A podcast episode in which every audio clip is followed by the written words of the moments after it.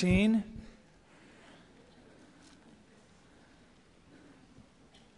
Beginning in verse 6.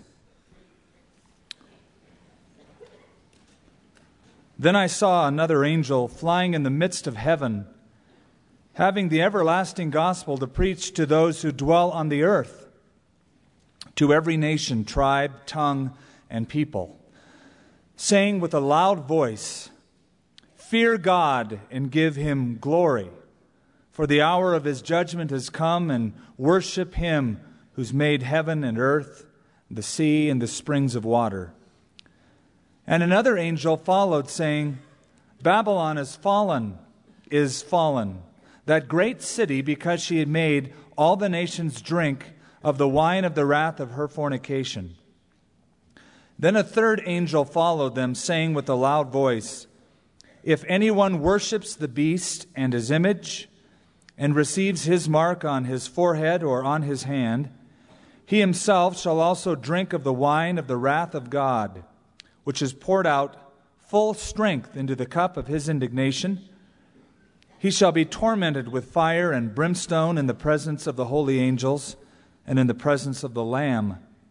And the smoke of their torment ascends forever and ever. And they have no rest day or night who worship the beast and his image, and whoever receives the mark of his name. Here is the patience of the saints. Here are those who keep the commandments of God and the faith of Jesus. Then I heard a voice from heaven saying to me, Write, Blessed are the dead who die in the Lord from now on. Yes, says the Spirit, that they may rest from their labors and their works follow them. In modern times, people have to be very careful what they say to other people. We have to be sensitive. We have to be politically correct, is the term. I was given for Christmas a little book called the Politically Correct Dictionary and Handbook, and uh, I was uh, enlightened. I've been saying all the things wrong. And this book tells me how to communicate now. What words are appropriate now? For instance, you should no longer use the word pet to describe whatever animal you have at home, but you use the words non human animal companion. And instead of the word bald, you use follically challenged. Rather than saying dead, it's now appropriate to say terminally inconvenienced. Uh, rather than calling someone drunk, the word sobriety deprived is now in vogue. Rather than saying he's old, you say he's chronologically gifted. and no longer do we call people in prison prisoners, but he is a client of the correctional system. Rather than stupid, which isn't a good word anyway, the words cerebrally challenged are appropriate. And rather than using the word wife, what is now appropriate in this day and age is domestic incarceration survivor.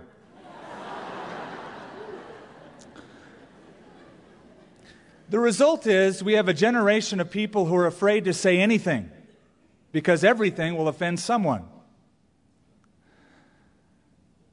Even God's people, rather than just saying it like it is, are afraid to say anything in the name of being sensitive. Well, in the tribulation period, three angels come on the scene who really aren't cared about what is politically correct language, rather, what is spiritually correct. They come on the scene and they have a message from God to deliver to the entire earth. These are the words of heaven, speaking to everyone who dwells on the earth. It's a phenomenon never seen before in the world where angelic beings would appear and give a message universally to everyone who dwells on the planet. That's never happened. There have been a number of angel sightings that people attest to. There have been some real biblical sightings, but never before has a group of angels given messages from heaven to the earth to everyone who dwells on it. You might say that they set the record straight. That they rectify, they correct the wrong thinking that people have, the false ideas that people have had for a long time. I was reading and rereading these verses this week, and I was just looking at how it was put together and what the messages were, and you know, I'm looking at it to outline it and see how it fits together, and I realized something I'd never seen before. Almost every single thing the angels say is directly opposed to the philosophies and the assumptions of mankind. Almost everything that comes out of the angel's mouth contradicts what many believe today. People have assumptions about the gospel, about man's origin, about Satan, about death, about eternity. The angel talks about these things, all of them do, even the voice from heaven. And it contradicts what people believe in today which goes to show that man cannot come up with right concepts about God or these issues apart from God revealing it to them. Apart from revelation, man is left with assumption. And as we've noted and noticed as we look around in society, people today are becoming more spiritual. But the kind of spirituality that people are into is not the spirituality of God's revelation Rather, it's the spirituality of how I feel about something. Well, I picture God as, and I think, in my view, is, and it's sort of like construct your own Godism. In Kyoto, Japan, there is an interesting temple. It's called the Temple of a Thousand Buddhas. And inside there are a thousand different images, all different from one another, of Buddha. The idea is the worshiper goes in and finds the face that most resembles himself and worships that image. That's basically what people do today. They find the philosophy or image of God that best works with them, not according to revelation, and they worship that. Now, as we look at these verses, I did this week, I wondered about all those people who say, well, religion is a private thing, you don't discuss it publicly. I wonder how they will fare with this episode as three angels talk very publicly about these issues so that everyone in the world will hear. Now, we know that angels are active. We've seen that in the Bible. In the giving of the law, they were active. The book of Hebrews tells us that angels are ministering spirits who presently help those who are heirs of salvation. We see them very active in the end times. The book of Revelation has angels. From chapter 1 through chapter 14, they are mentioned in every single chapter except chapter 13. They're very active in God's plan and carrying out God's plan. We saw them ministering God's will, fighting demon hordes, enacting judgments, and now giving messages from God. Angels will appear, not in the outfield, but in the heavens and everyone will see them. Now, the only angel I ever met, I married. I want to say that right off the bat. She is my wife, or I should say, my domestic incarceration survivor. but I have never met an angel in the biblical sense, as far as I know. I may have, but I don't know that I have. Let's look at these verses then, verses 6 through 11 are announcements of tribulation. And then verses 12 and 13 is an announcement of triumph. Announcements of tribulation, angels give out announcements. And finally, there is a voice from heaven, an announcement of triumph. In the first announcement of tribulation, there is an angel that preaches salvation. Verse 6 I saw another angel flying in the midst of heaven, having the everlasting gospel to preach to those who dwell on the earth, to every nation tribe, tongue, and people, saying with a loud voice, Fear God and give glory to him, for the hour of his judgment is come, and worship him who made heaven and earth, the sea, and the springs of water. The first angel is a preacher, and his pulpit is the firmament of heaven out of the reach of man. No one can shut this guy up. Now, sometimes the last thing people want to hear is preaching, right? And today, people can turn off the television or change channels on the radio or walk out of the service or throw away the book. They won't be able to get out of this one. Beyond the reach of anyone or anything an angel is flying through the heavens preaching the everlasting gospel. Throughout history, there have been times when man could silence God's preachers. They could kill them, they could banish them, and in the tribulation period, they will martyr many of them. But here's one they are not able to touch. Now, Paul was in prison one time. He, he wrote a letter. He wrote a letter to Timothy. And here is Paul, a preacher. You know, he wanted to get, get out and he wanted to proclaim the gospel, and he felt he couldn't do it. And he was right. He couldn't do it in that sense. But he wrote these words to Timothy I suffer trouble as an evildoer, even to the point of chains, but the word of God has not chained. The word of God is not chained. I'm chained, but God's word isn't chained. And there will never be a time where that's more true than in the tribulation period when these angels fly through heaven and preach the gospel. Now, they've never done that. This is unique. This is a phenomenon that has never occurred. Angels have never preached the gospel to the earth. They've never flown through heaven with a little PA system or a megaphone and said, Repent, get right with God. I'm sure there are many times when they wanted to do it. I'm sure in looking at us, in our attempts, in our efforts, or our lack of diligence in getting the gospel out, they've probably thought many times they'd like to just move us over and do it right, but they haven't done it. Remember in the book of Acts, a guy by the name of Cornelius, he's a Roman soldier, and he prays every single day. He wants to know who God is, he wants to know the truth, and an angel appears to him. And the angel says, Cornelius, send a group of men to Joppa and call on a guy by the name of Simon, whose surname is Peter, and he's at this house. And he'll come and tell you what to do. And so an entourage has to be sent out to Joppa, bring Peter back, and Peter shares the gospel with him. Now, why doesn't the angel who appeared tell Cornelius the gospel? Why go through all of the rigmarole to send Peter?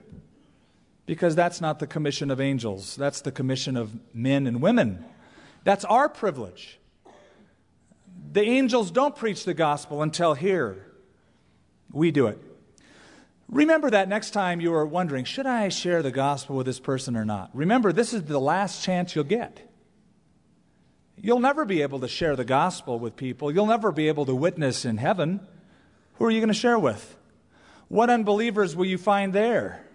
Will you go up to Peter or John or James and say, You know, God loves you and has a wonderful plan for your life. Would you mind reading this tract? This is the last chance you get at it, the earth. It's the commission of men and women to go preach the gospel. Uh, this angel, it says, is flying in the midst of heaven, or literally in mid heaven. And this word refers to the apex of the sun at noonday, the time when the sun is at its greatest visibility, at its meridian.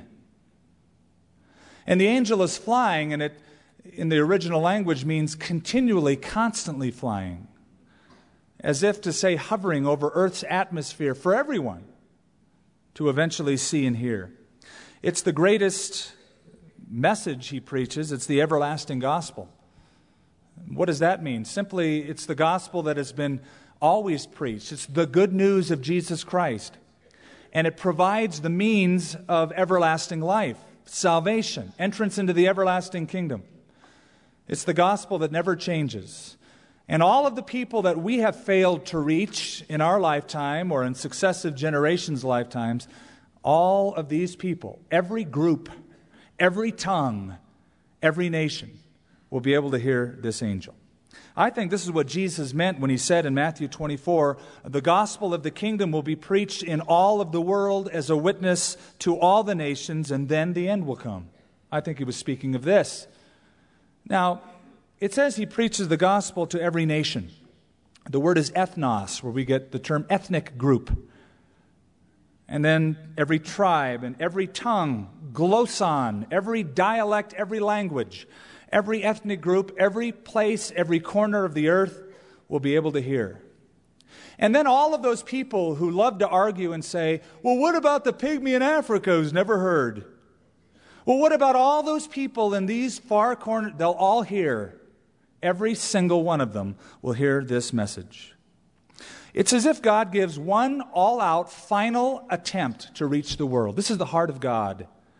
Before he buries the world in judgment, ultimately, finally, and pours out the seven last plagues, a message of the gospel goes out an invitation, an opportunity to change. They will have rejected the 144,000 Jews who witness. They will have rejected the two witnesses who do miraculous signs. They are killed and they are taken. They will have rejected the martyrs, most of whom they have killed. And now an angel is sent, flying through mid heaven, the pulpit of greatest visibility for every tribe, tongue, and people on the earth.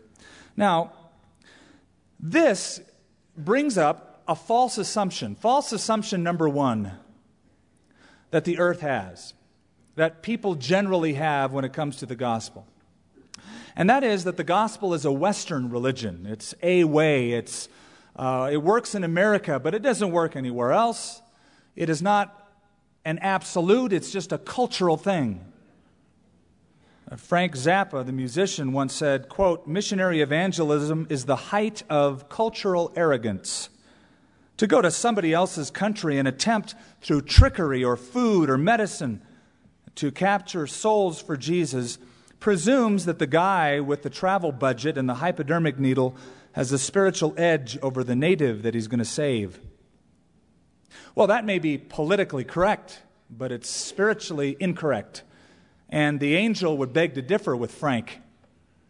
Fact, the angel has a message for everyone. The gospel is for every ethnic group, every language, every tribe, every nation.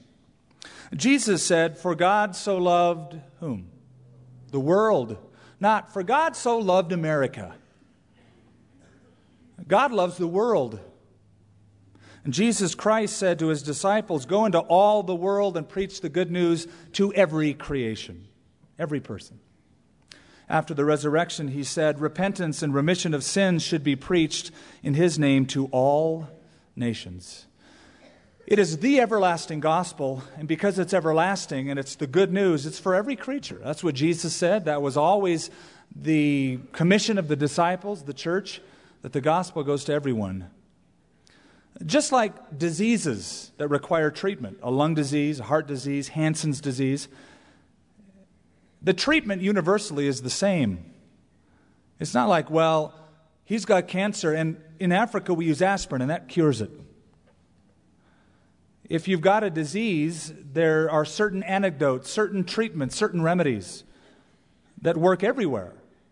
And the only cure for sin, the universal cure for sin, is the gospel nothing else.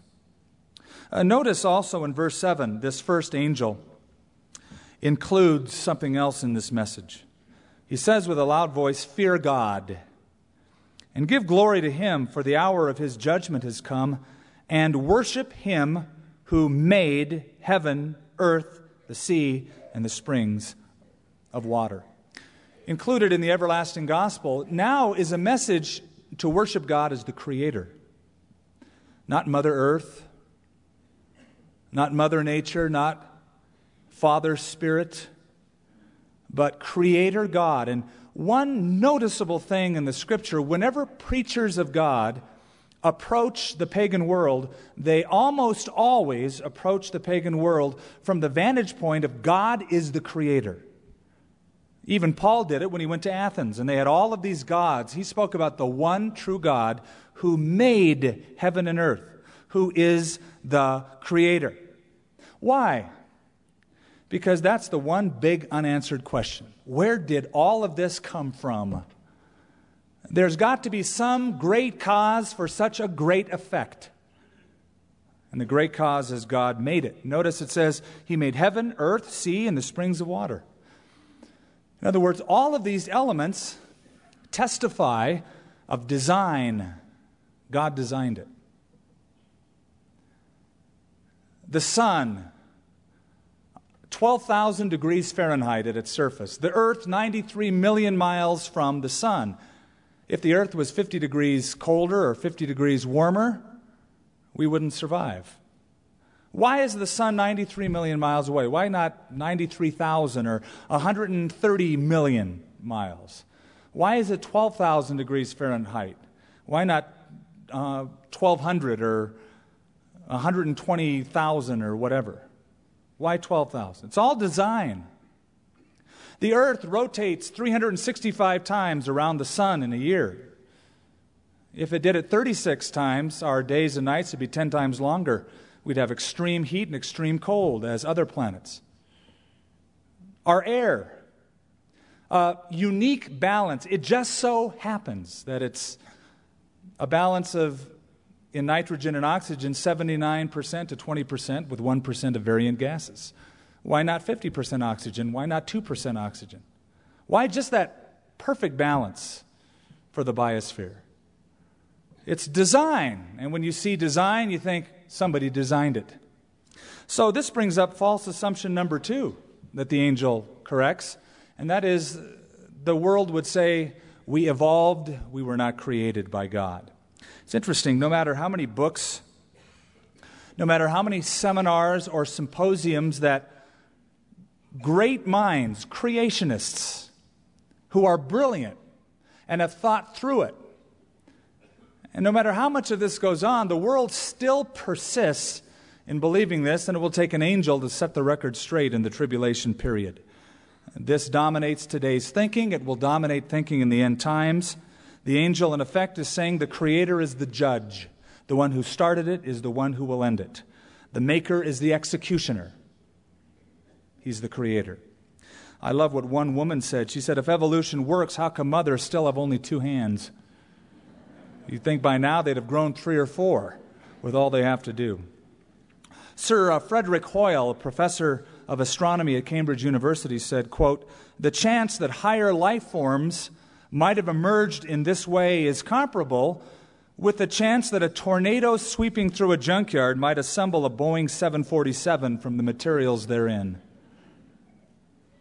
And the angel will pronounce among the everlasting gospel is worship God. He's the creator. It's the direct antithesis to what people believe today. Let's look at the second angel in verse 8.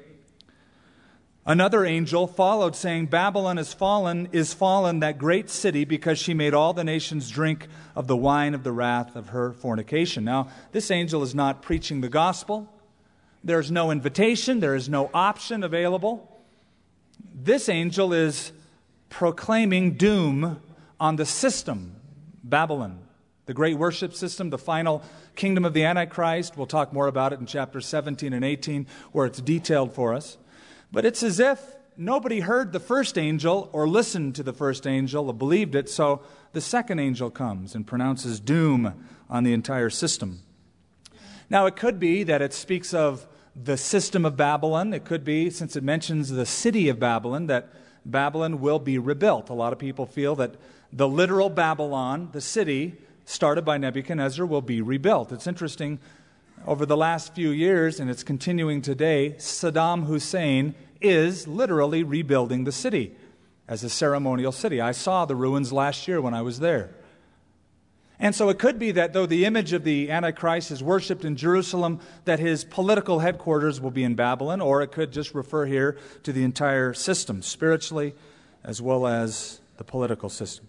Notice the reason the angel makes this announcement. Because she has made all of the nations drink of the wine of the wrath of her fornication. In other words, this system literally deceives and intoxicates the whole world. Which brings us up against another false assumption that people have today, which is, well, the whole world can't be wrong, can it?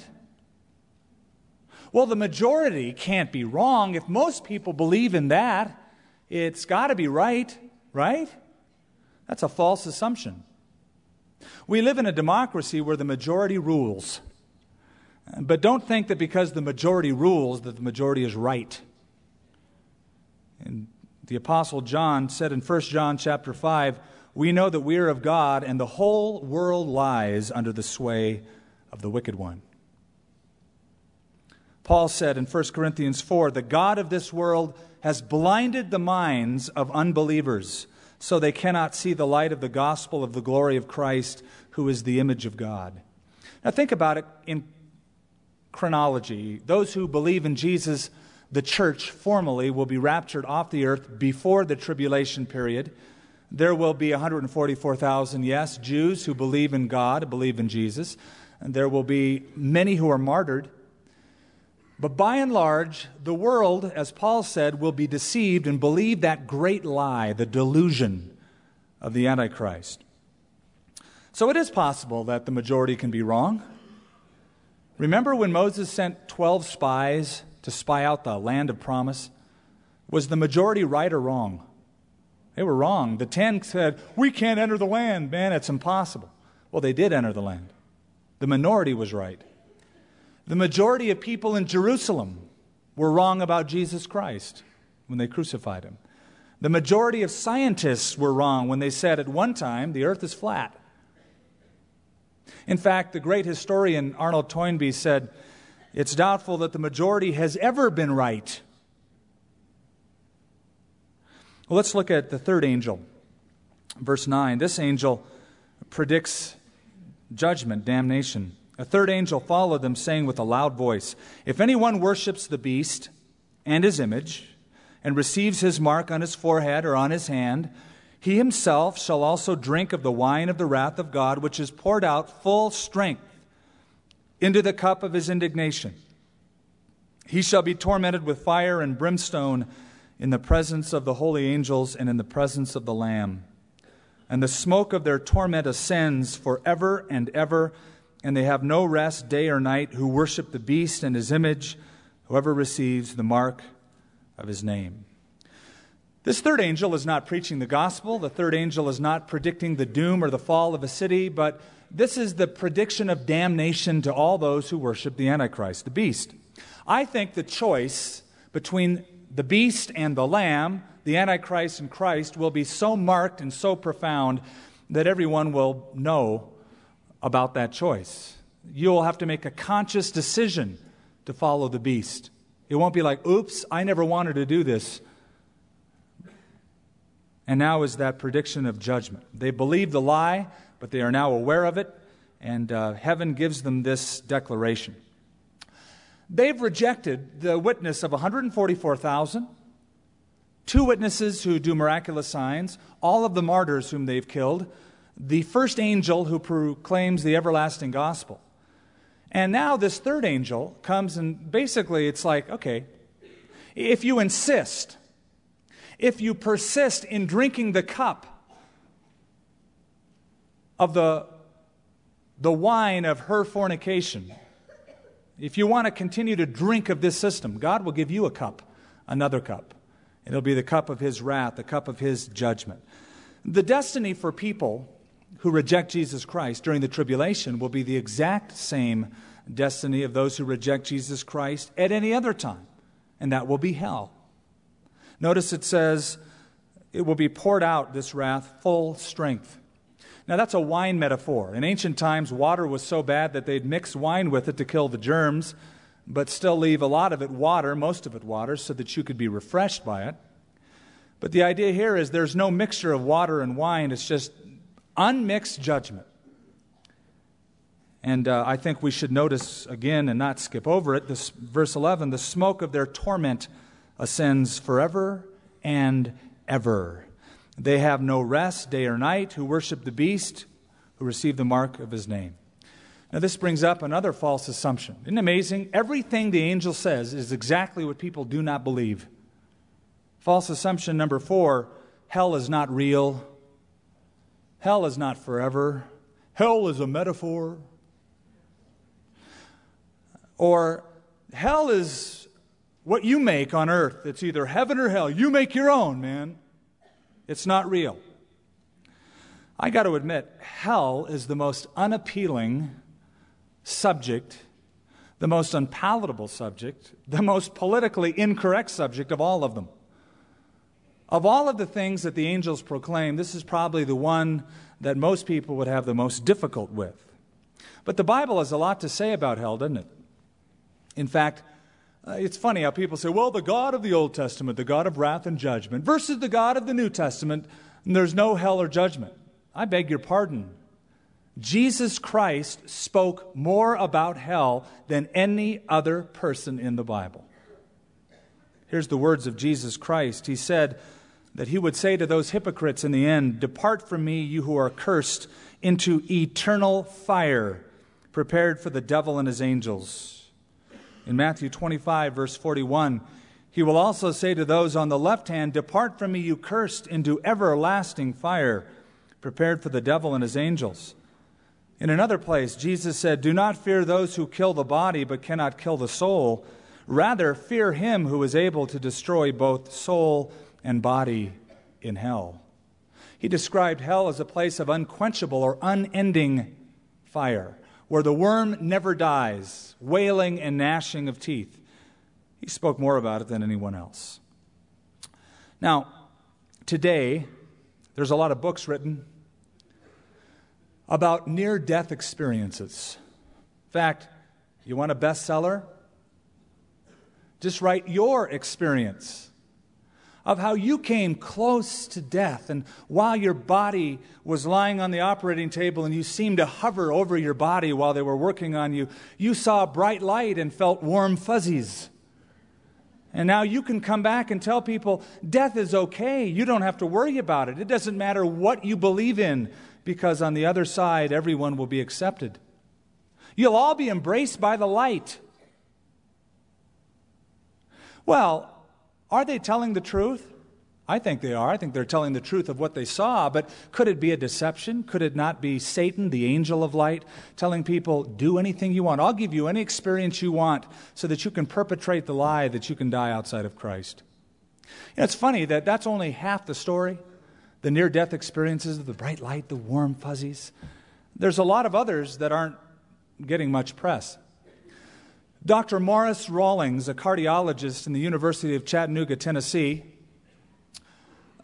said that he found no basis whatsoever in his medical practice of the doctrine, the biblical doctrine of heaven or hell, until he observed a hundred patients, being a cardiologist, watching them die or near death.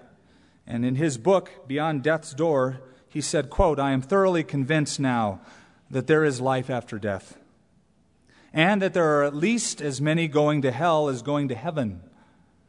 The turning point in my own concept occurred when a patient experienced cardiac arrest and dropped dead right in front of my right in my office.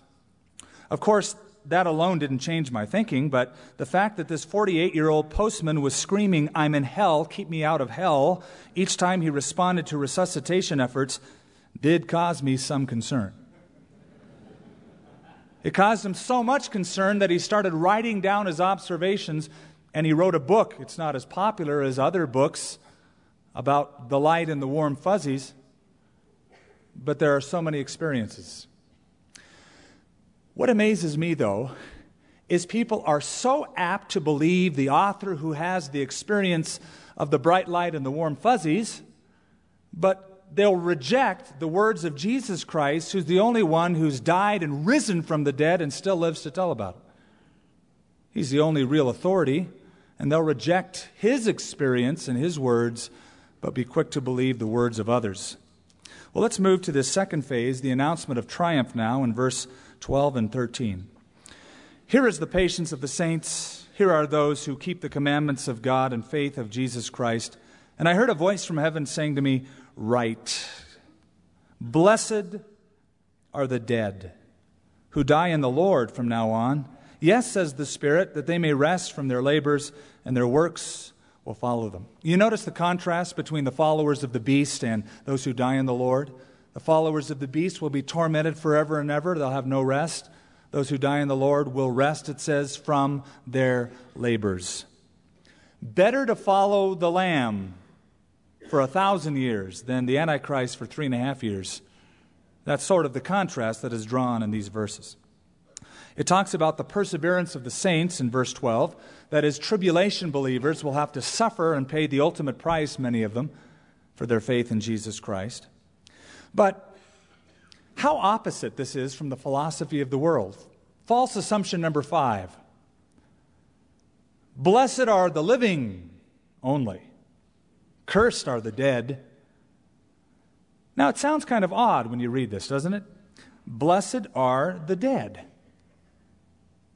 That's an odd statement. It sounds like a sermon Jack Kevorkian would preach. Blessed are the dead. In fact, the word blessed means, oh, how happy to be envied, that feeling of inner satisfaction and bliss. You say, what's so blessed about these who have died? Well, there's two reasons how they lived and how they died. How they lived with perseverance, how they died with promise. They died in the Lord, it says. It's in contrast to those who die outside of the Lord. Why are they blessed? Figure it out. Paul the Apostle said, To be absent from the body is to be present with the Lord. Not a bad deal. That's pretty blessed, isn't it? It's funny how man stops with just the outward appearance. Mankind taken to a cemetery would see nothing but hopelessness the empty grave, the tears, the loss. God, who lives on the other side of the time space continuum, sees the rest, sees the rewards of the righteous, the resurrection of the body, the glories and the bliss of the heavenly kingdom. And so he says, Blessed are those who die in the Lord. The world would say, Cursed are the dead, and they're sort of right. If you're an unbeliever, death is a curse. If you're a believer, death is a blessing. You're ushered into the presence of God. Notice verse 13, the end of it. Yes, says the Spirit, that they may rest from their labors and their works will follow them. You know, it's sort of modern vernacular today when you want to emphasize something, you're really into something, you're really stoked, you go, Yes! Here, the Holy Spirit does it. The voice comes and, Blessed are the dead who die in the Lord. And the Holy Spirit goes, Yes! He's happy that they're dead. You go, Why is he so happy? Because all of their tears are ended, all of their torment is ended. He has kept them through this time, but now all of the struggle, like a, a weary soldier scarred from battle, come home to rest. And the Holy Spirit says, Yes, they are blessed. He makes the affirmation. Why? Well, it says they rest. That doesn't mean you just do nothing. It's not inactivity. The word rest means rejuvenation or refreshment. They rest from all their labor, or literally their toils, their weariness, their troubles. It's over. No more tears. When you think of what's waiting for you who are Christians, you have absolutely no fear of death. You know, that's why reincarnation is such a, a bum rap. Who wants to come back? Been there, done that. I think of being in heaven. Now, don't misunderstand. When a friend of mine or a relative of mine, even if they're a Christian, dies, I weep. But I'm not weeping for them. I'm weeping for me. I'm going to miss their company. I'm not crying for the person who died. Oh, it's so sad. They're in heaven. Eternal bliss before the throne of God. Oh, what a drag. Oh, please. Blessed to be envied. Bliss, delight are those who die in the Lord. Paul said in Philippians 2 For me to live is Christ, to die is gain, having a desire to depart and to be with Christ, which is far better. A pastor of a church went to one of his friends who recently lost his wife to death, and he said, I'm so sorry you lost your wife. The man said, You're wrong. You don't lose something when you know where it is those relatives and friends of yours who are believers who have died in the Lord, they're really alive. They're really alive. They beat you. They made it to heaven before you did. By the time you get there, they'll have the place wired. They can show you every nook and cranny. And they have been blessed. We often say he's dead. I think we should change that and say he moved. He relocated. He's been beamed aboard. Starship Heaven or whatever. So, this is Christian death. This is what the Bible talks about Christians who have died. They haven't been uh, terminally inconvenienced. There's no inconvenience, they're in the presence of God. Death is inevitable. Everyone dies. If the Lord tarries and He doesn't come back in our lifetime, every one of us in this room will face the grave, will face death, will be six foot under. It's inevitable. As you've heard oftentimes, the statistics on death are quite impressive. Every one out of one dies. But will you die in the Lord or will you die apart from the Lord? Will it be able to say, blessed or cursed?